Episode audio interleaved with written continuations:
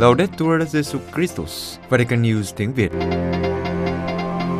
Radio Vatican, Vatican News tiếng Việt. Chương trình phát thanh hàng ngày về các hoạt động của Đức Thánh Cha, tin tức của Tòa Thánh và Giáo hội Hoàng Vũ được phát 7 ngày trên tuần từ Vatican và Roma. Mời quý vị nghe chương trình phát thanh hôm nay, thứ hai ngày 25 tháng 4 gồm có Trước hết là thánh lễ kính lòng thương xót Chúa Kế đến là kinh lạy nữ vương thiên đàng và cuối cùng là một điểm sách. Bây giờ, kính mời quý vị theo dõi thánh lễ lòng thương xót tại đền thờ Thánh Phêrô.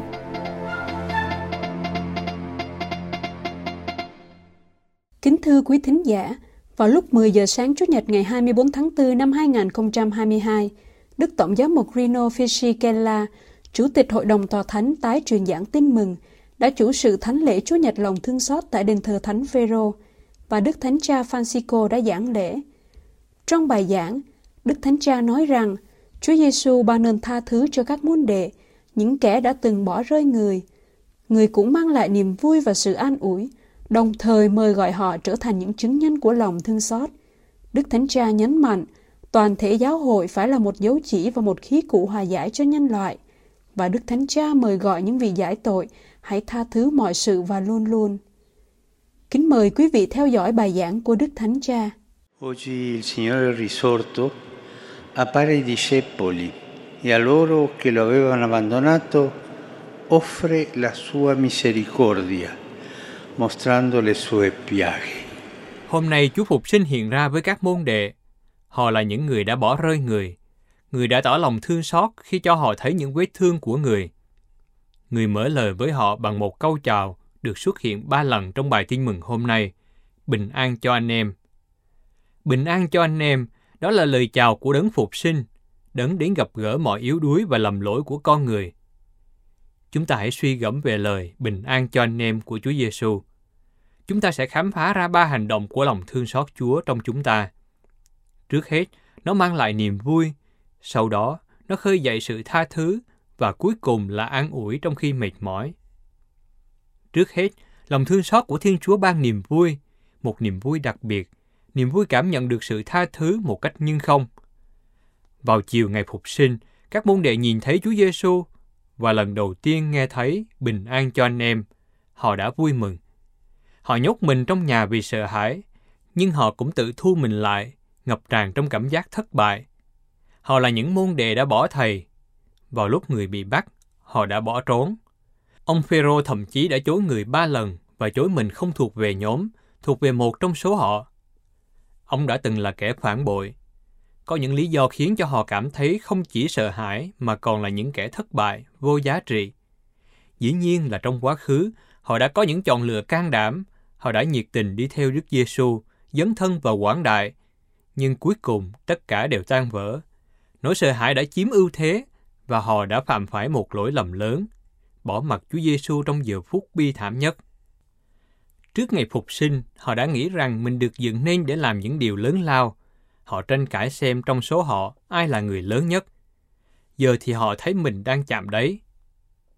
Trong bầu khí này, Chúa nói lời chào bình an cho anh em đầu tiên. Các môn đệ lẽ ra phải cảm thấy xấu hổ, nhưng thay vào đó họ vui mừng. Tại sao thế? Bởi vì khuôn mặt đó, lời chào đó, những lời nói đó chuyển sự chú ý từ họ sang Chúa Giêsu. Thật vậy, bản văn nói rõ, các môn đệ vui mừng vì được thấy Chúa. Họ ra khỏi chính mình, khỏi những thất bại của mình và bị thu hút bởi ánh mắt của người, nơi không có sự nghiêm khắc nhưng có lòng thương xót.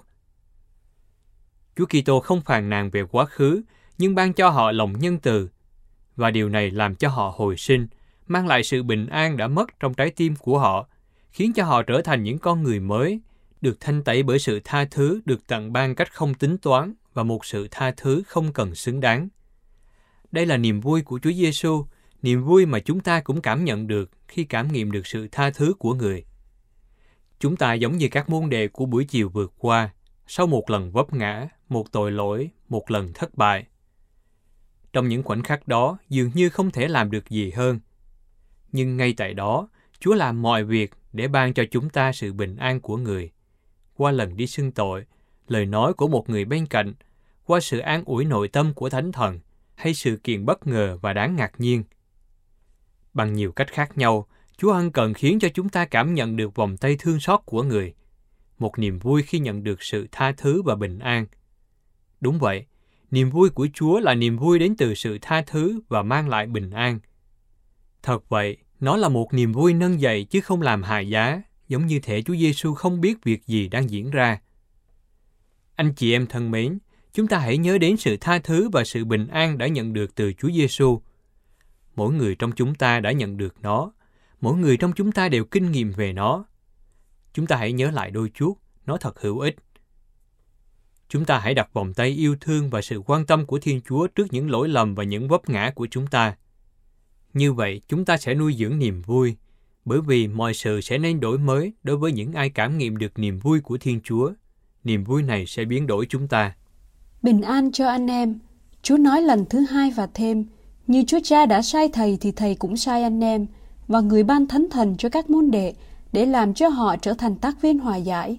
Anh em tha tội cho ai thì người ấy được tha.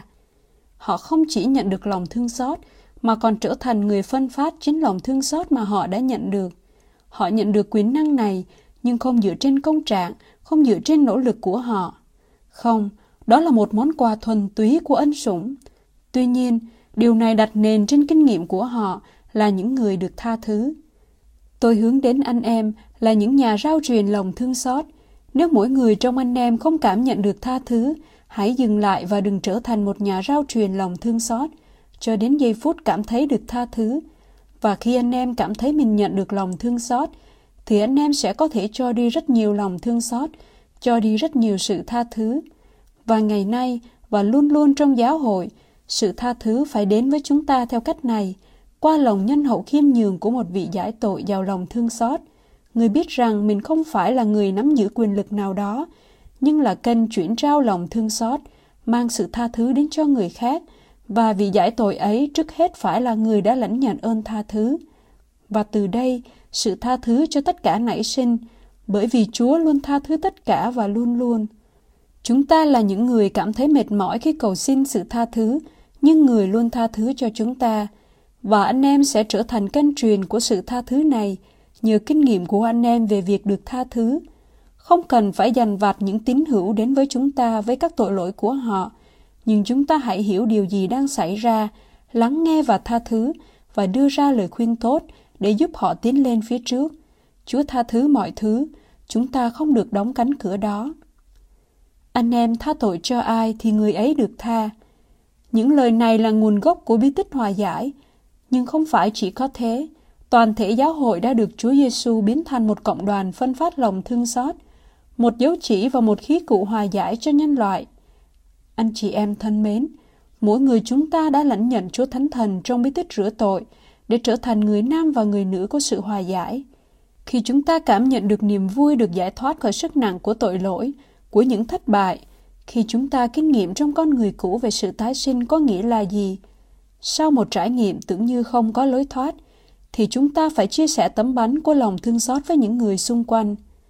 Chúng ta hãy để chính mình cảm nhận được lời kêu gọi này và chúng ta hãy tự hỏi, tôi, nơi tôi sống, tôi, trong gia đình tôi, tôi, ở nơi làm việc, trong cộng đoàn của tôi, tôi có cổ võ sự hiệp thông, tôi có phải là người dệt nên sự hòa giải hay không? Tôi có dấn thân xoa dịu những xung đột để mang lại sự tha thứ ở nơi có hận thù, hòa bình ở nơi có oán hận hay không? Hay tôi lao mình vào những hội nhiều chuyện, vốn là thứ không gây ra sự chết chóc? Chúa Giêsu tìm kiếm trong chúng ta những nhân chứng cho thế giới về những lời này của người. Bình an cho anh em. Tôi đã nhận được bình an và tôi trao bình an ấy cho người khác. Bình an cho anh em. Chúa lặp lại lần thứ ba khi người hiện ra vào 8 ngày sau đó với các môn đệ để xác chuẩn đức tin cứng cỏi của Tô-ma. Ông Tô-ma muốn nhìn thấy và chạm vào người. Và Chúa không ngạc nhiên về sự cứng lòng của ông. Nhưng người đã đến gặp ông hãy đặt ngón tay vào đây và hãy nhìn xem tay thầy. Đây không phải là một lời thách thức, mà là lòng thương xót. Chúa Giêsu hiểu rõ sự khó khăn của ông Tô-ma. Người không đối xử cứng rắn với ông và vị tông đồ này đã rung động trước lòng nhân từ vô biên của Chúa. Và đây là cách một người không tin Chúa trở thành một người tin Chúa và thực hiện một lời tuyên xưng đức tin đơn giản và đẹp đẽ nhất. Lạy Chúa của con, lạy Thiên Chúa của con. Đó là một lời tuyên xưng tuyệt đẹp.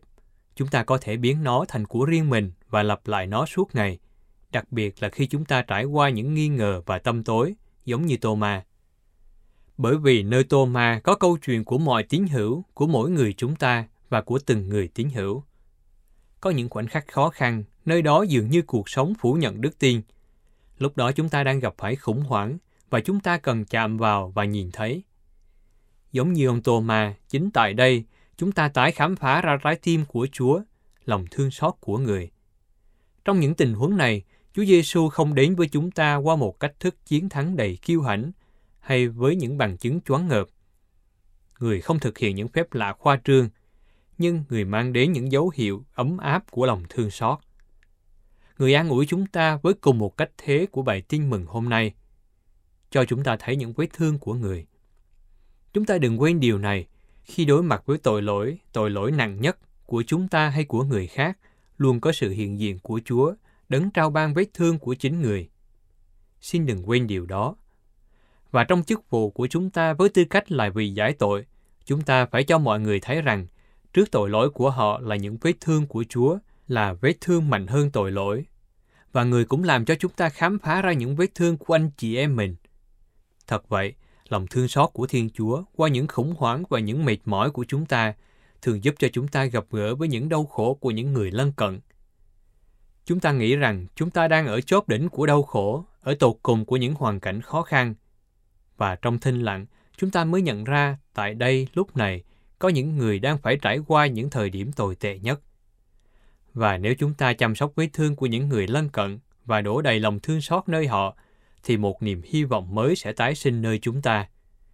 Điều này an ủi chúng ta trong mọi lúc mệt mỏi. Vậy chúng ta hãy tự hỏi mình, trong thời gian gần đây, chúng ta có chạm vào những vết thương của những người đau khổ nào đó về thể xác hoặc tinh thần không? Hay chúng ta có mang lại sự bình an cho một ai đó đang bị thương tích hay suy sụp về mặt tinh thần không? Hay chúng ta có dành thời gian để lắng nghe, đồng hành và an ủi không? Khi chúng ta làm điều này, chúng ta gặp được Chúa Giêsu. Từ ánh mắt của những người đang bị thử thách trong cuộc sống, người nhìn chúng ta với lòng thương xót và nói với chúng ta bình an cho anh em. Và tôi thích nghĩ đến sự hiện diện của Đức Mẹ giữa các tông đồ. Mẹ ở đó và cũng như sau ngày lễ ngũ tuần, chúng ta nghĩ về mẹ như là mẹ của giáo hội. Tôi thích nghĩ về mẹ vào ngày thứ hai sau Chúa Nhật lòng thương xót, như là mẹ của lòng thương xót. Mẹ có thể giúp cho chúng ta tiến lên trong sứ mạng tốt đẹp của chúng ta.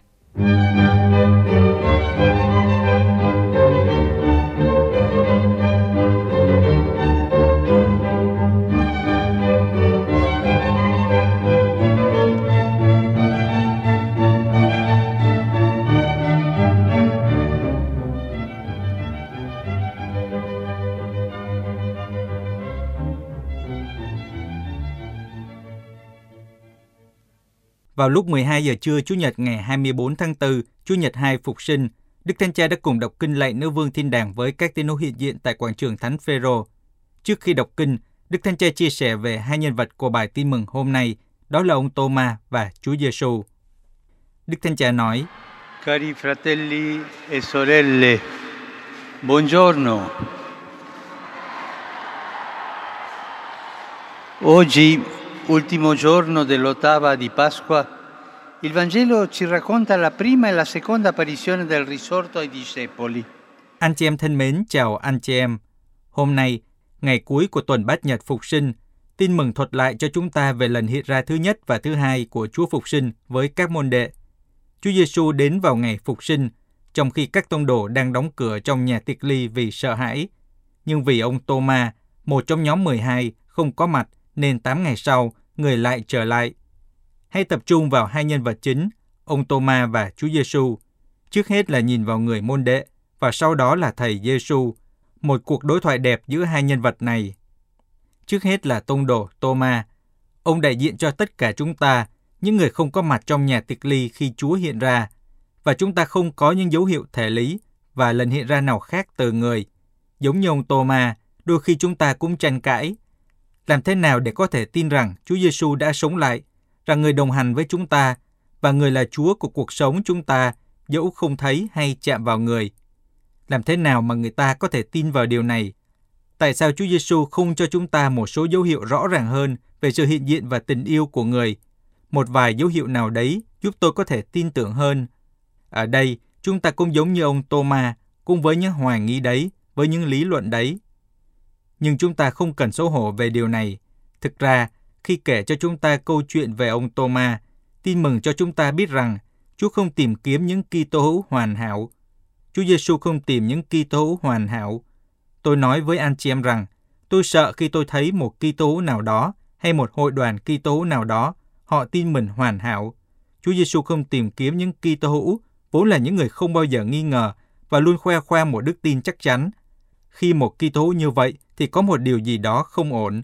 Không, một cuộc phiêu lưu của đức tin như đối với ông Thomas được tạo nên từ ánh sáng và mờ tối. Nếu không, đó sẽ là đức tin nào? Nó cho thấy những giây phút an ủi, hăng hái và nhiệt tình, nhưng có lúc mệt mỏi, hoang mang, nghi ngờ và tâm tối. Tin mừng cho chúng ta thấy sự khủng hoảng của ông Thomas để nói với chúng ta rằng chúng ta đừng sợ những khủng hoảng về đời sống và đức tin. Những khủng hoảng đó không phải là tội lỗi, nhưng chúng là cuộc hành trình. Chúng ta không cần phải sợ hãi chúng. Nhiều khi, chúng khiến chúng ta phải khiêm tốn, bởi vì chúng tước bỏ ý tưởng của chúng ta vì sự trở nên yên vị, tốt hơn những người khác. Nhưng cơn khủng hoảng giúp chúng ta nhận ra mình đang cần, chúng ta cần Chúa, và do đó chúng ta cần trở lại với Chúa, chạm vào vết thương của người, để cảm nghiệm lại tình yêu của người như lần đầu tiên. Anh chị em thân mến, một đức tin không hoàn hảo nhưng khiêm tốn thì tốt hơn. Nó luôn luôn quay trở lại với Chúa Giêsu, một đức tin mạnh mẽ nhưng tự phụ, khiến chúng ta tự hào và kiêu ngạo. Thật khốn, khốn cho điều này. Và trước sự vắng mặt và theo hành trình của Thomas, cũng thường là của chúng ta, Chúa Giêsu có thái độ như thế nào? Phúc âm hai lần nói rằng người đã đến, lần đầu tiên, rồi lần thứ hai, tám ngày sau. Chúa Giêsu không bỏ cuộc, không mệt mỏi với chúng ta. Người không sợ những khủng hoảng và yếu đuối của chúng ta. Người luôn luôn trở lại khi cánh cửa đóng lại, người trở lại. Khi chúng ta nghi ngờ, người trở lại. Giống như ông Tô-ma, khi chúng ta muốn gặp người và chạm vào người, người sẽ trở lại. Chúa Giêsu luôn trở lại, luôn gõ cửa chúng ta. Người không trở lại với những dấu hiệu mạnh mẽ khi chúng ta cảm thấy mình nhỏ bé và bất xứng cũng như hổ thẹn, mà bằng những vết thương của người. Người trở lại để cho chúng ta thấy những vết thương của người, những dấu chỉ của tình yêu đã ôm lấy sự yếu đuối của chúng ta. Anh chị em thân mến, nhất là khi chúng ta cảm thấy mệt mỏi hay những lúc khủng hoảng, Chúa Giêsu đấng phục sinh mong muốn trở lại ở với chúng ta. Người chỉ đợi chúng ta tìm kiếm người để cầu khẩn người, thậm chí giống như ông Tô-ma, chúng ta phản đối qua việc chút cho người những đòi hỏi của chúng ta và sự không tin tưởng của chúng ta. Người trở lại. Tại sao thế? Bởi vì người kiên nhẫn và nhân từ. Người đến để mở toang căn phòng của nỗi sợ hãi và sự hoài nghi của chúng ta. Bởi vì người luôn muốn cho chúng ta một cơ hội khác. Chúa Giêsu là đấng trao những cơ hội khác. Chúng ta hãy nghĩ đến lần cuối cùng, chúng ta hãy nghĩ đến một chút thôi, mà ở đó, trong một thời điểm khó khăn hoặc một giai đoạn khủng hoảng, chúng ta tự khép mình, tự rào mình trong những vấn đề của mình và để Chúa Giêsu ra khỏi nhà. Và chúng ta hãy tự hứa với mình, lần sau, trong khó khăn, chúng ta tìm kiếm Chúa Giêsu và trở về với người, với sự tha thứ của người. Người luôn luôn tha thứ, luôn luôn, chúng ta hãy trở về với những vết thương đã chữa lành cho chúng ta. Do đó, chúng ta cũng sẽ có khả năng thương cảm đến gần vết thương của người khác mà không cứng nhắc và không thành kiến. Xin Đức Mẹ, mẹ của lòng thương xót, tôi rất thích nghĩ đến mẹ là mẹ của lòng thương xót vào ngày thứ hai, là ngày sau Chủ nhật lòng thương xót. Xin mẹ đồng hành với chúng ta trên hành trình đức tin và tình yêu. Kính mời quý vị cùng đọc kinh lạy nữ vương thiên đàng với Đức Thánh Cha. Regina Celi letare alleluia. Quia que meruisti portare alleluia. Resurrexit sic dixit alleluia. ora pro nobis Deum, alleluia. Gaude letare, Virgo Maria, alleluia. Quia surrexit Dominus vere, alleluia. Deus, che per resurrezione fili tui Domini nostri Gesù Christi, mundum latificare dignatus est, presta quesumus, ut per eius genetricem Virgine Mariam, perpetue capiamus gaudia vite, per Christum Dominum nostrum. Amen. Benedica vos, omnipotens Deus, Pater, et Filius et Spiritus Sanctus. Amen. Sau khi đọc kinh lạy nữ vương thiên đàng, Đức Thánh Cha gửi lời chúc phục sinh đến các giáo hội Đông Phương và giáo hội chính thống. Chúa Kitô đã sống lại, đã thực sự sống lại. Xin người đổ đầy niềm hy vọng cho những trái tim đang mong chờ. đã sau hai tháng trôi qua kể từ khi chiến tranh nổ ra, thay vì dừng lại thì lại ngày càng leo thang. Thật đáng buồn thay là trong những ngày lễ thiêng liêng và trọng thể đối với tất cả các Kitô hữu, thì tiếng gầm thét của vũ khí hủy diệt lại lấn át tiếng chuông ngân phục sinh. Thật đáng buồn thay, tôi xin mọi người thêm lời cầu nguyện cho hòa bình và can đảm nói rằng hòa bình là có thể. Xin các nhà lãnh đạo hãy lắng nghe tiếng nói của người dân, những người muốn hòa bình. Sau đó, Ngài cũng nhắc đến cuộc hành hương của các tín hữu tại Cameroon xin ơn hòa bình cho đất nước. Ngài chào các khách hành hương và các tín hữu có mặt tại quảng trường. Sau cùng, Ngài chúc mọi người một Chúa Nhật bình an và xin mọi người cầu nguyện cho Ngài.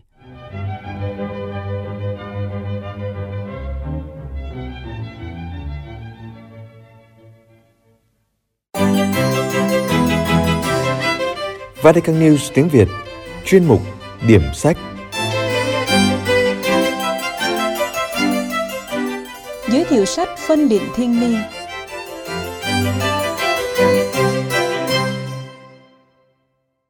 Chào mừng bạn đến với chuyên mục điểm sách của Vatican News tiếng Việt.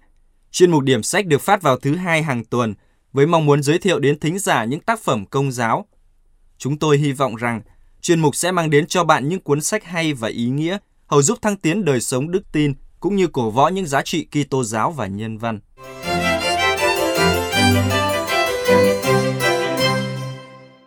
Kính thưa quý thính giả, tuần này chúng ta cùng đến với tác phẩm Phân định thiêng liêng của tác giả Linh Mục Du Xe Phạm Thanh Liêm. Thưa quý thính giả, khi nghe tựa đề cuốn sách Phân định thiêng liêng, có khi nào chúng ta tự hỏi, vậy phân định thiêng liêng là gì? Theo tác giả, phân định thiêng liêng là một tiến trình suy xét nhằm nhận ra và thực thi thánh ý Thiên Chúa. Hay nói cách khác, phân định thiêng liêng là để biết Thiên Chúa muốn tôi làm gì trong trường hợp, trong hoàn cảnh cụ thể này.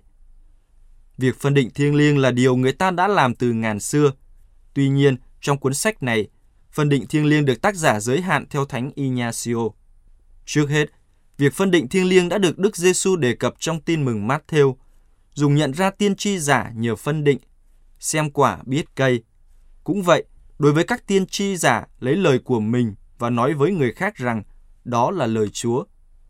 Tiên tri giả luôn có lời Chúa cho những điều họ muốn. Còn tiên tri thật thì phải hỏi Chúa.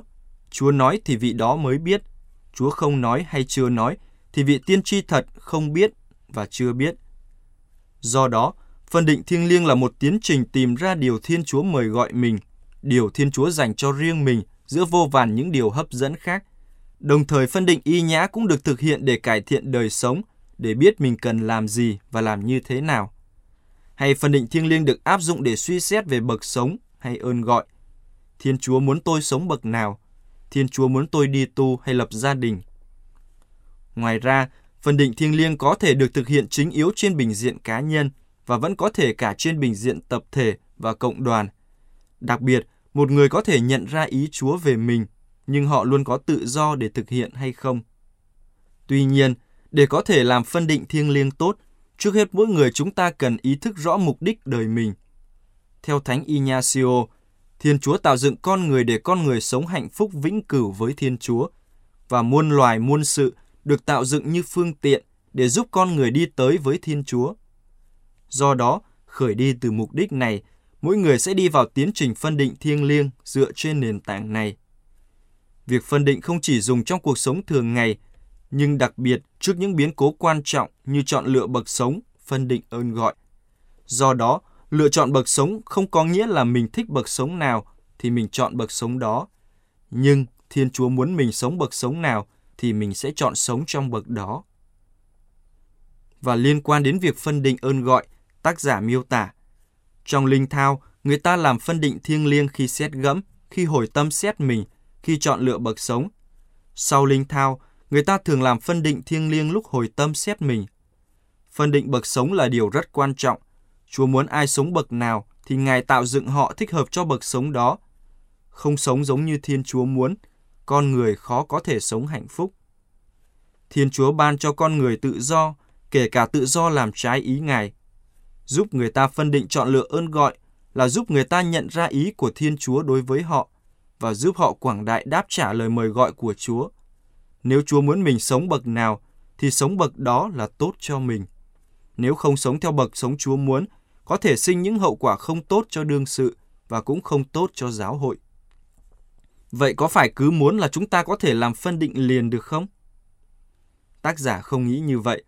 Điều kiện đầu tiên trước khi làm phân định là sự bình tâm. Bình tâm là một điều kiện cần thiết để làm việc chọn lựa đúng đắn và chính xác. Chọn lựa theo điều Chúa muốn, chứ không phải theo ý riêng mình thích. Nếu không bình tâm, thì không thể chọn lựa đúng đắn được. Như vậy, chỉ những người bình tâm mới có thể chọn lựa, tức là những người chỉ muốn làm theo ý Chúa để tôn vinh Ngài, chứ không tìm hoặc muốn làm theo ý mình. Vì nếu không bình tâm, e rằng khó nhận ra tiếng Chúa mời gọi. Nếu không bình tâm, không sẵn sàng đáp trả tiếng Chúa mời gọi, không sẵn sàng cực khổ vì yêu Chúa, thì không sẵn sàng chọn lựa theo ý Chúa. Tác giả cũng lưu ý, nếu không thấy rõ ý Chúa thì đừng quyết định. Cụ thể trong trường hợp chọn lựa bậc sống, nếu không thấy rõ ý Chúa muốn mình sống bậc sống khác, thì cứ sống trong bậc sống mình đang sống. Ngoài ra, việc nhận ra ý Thiên Chúa và cảm nhận mình sống triển nở thường hay đi đôi với nhau. Sở dĩ vậy vì Thiên Chúa luôn yêu thương và luôn muốn con người sống hạnh phúc. Tôi lựa chọn bậc sống này vì tôi thấy bậc sống này giúp tôi triển nở và hạnh phúc. Vì bậc sống này thỏa mãn khát vọng sâu xa con người tôi mà bậc sống khác không thể đáp ứng được. Và như vậy, tôi xác tín Chúa gọi tôi. Do đó, bình tâm là thái độ không thể thiếu để có thể làm chọn lựa cách đúng đắn. Bình tâm là thái độ chọn Thiên Chúa và ý định của Ngài trên tất cả, còn những điều khác thì sao cũng được. Vậy nếu sau khi đã phân định thiêng liêng và chọn lựa, làm sao để biết rằng đó là một chọn lựa đúng đắn? Tác giả cho rằng nếu chúng ta làm việc chọn lựa đúng, nghĩa là nếu chúng ta chọn điều Thiên Chúa muốn cho chúng ta, thì chúng ta sẽ bình an, thư thái, hạnh phúc hơn, phản ánh mối tương quan tốt với Thiên Chúa. Một cách cụ thể, nếu chúng ta chọn lựa tốt, chúng ta sẽ cầu nguyện tốt, ít nhất là bằng thời gian trước khi chọn lựa, và sẽ vui hơn, bình an, thư thái, hạnh phúc hơn. Ngoài ra, tác giả cho biết có nhiều người mong ước kết hiệp với Thiên Chúa trong giờ cầu nguyện. Đây là một ước ao chính đáng và tốt lành, nhưng cần cẩn trọng, kẻo bị lừa phỉnh trong việc kết hiệp với Thiên Chúa. Tác giả đưa ra ví dụ minh họa sau. Có người cho rằng họ đã đạt đến mức kết hiệp với Thiên Chúa cách rất đặc biệt trong cầu nguyện. Nhưng trong cuộc sống thực tế cho thấy, người đó rất khó sống với người khác và họ thường khá kiêu ngạo. Thánh Ignacio lưu ý một số anh em dòng tên, cầu nguyện lâu giờ mà không có tinh thần hy sinh từ bỏ, thì chỉ làm cho người ta thêm cứng đầu. Như thế, để có thể kết hợp với Thiên Chúa trong giờ cầu nguyện, người ta cần phải liên lỉ kết hiệp với Thiên Chúa trong suốt ngày sống. Họ phải luôn từ bỏ ý riêng để vâng phục thánh ý Thiên Chúa, để yêu thương và chấp nhận anh em, để thông cảm với những giới hạn của anh em và những trái ý từ bên ngoài đưa tới. Một người cho rằng mình đã có thể kết hiệp dễ dàng với Thiên Chúa trong cầu nguyện mà không có đời sống từ bỏ yêu thương, e rằng người đó đang ảo tưởng và chưa biết mình cách sâu xa và đích thực.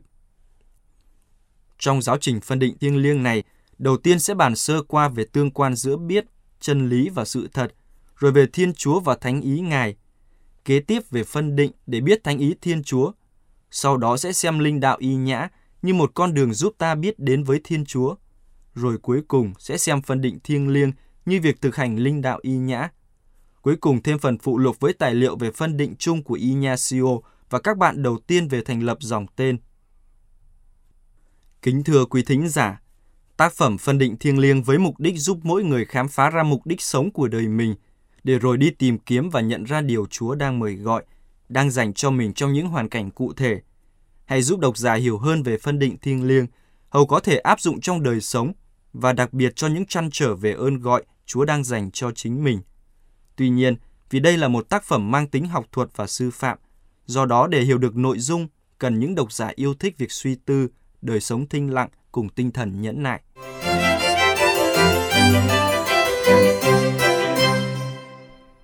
Kính thưa quý thính giả, không phải cuốn sách nào cũng phù hợp với tất cả mọi người, hay cũng không có người nào phù hợp với mọi cuốn sách.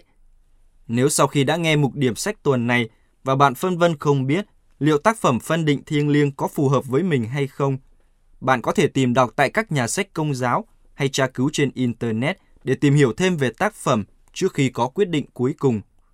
hoặc có thể chờ một tác phẩm tiếp theo sẽ được giới thiệu vào tuần tới. Cảm ơn quý thính giả đã lắng nghe. Xin chào và hẹn gặp lại.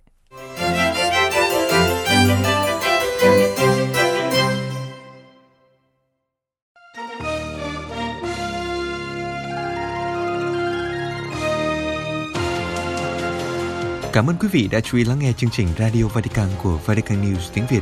Xin Thiên Chúa chúc lành cho quý vị và toàn gia quyến. Laudetur Jesu Christus, ngợi khen Chúa Giêsu Kitô.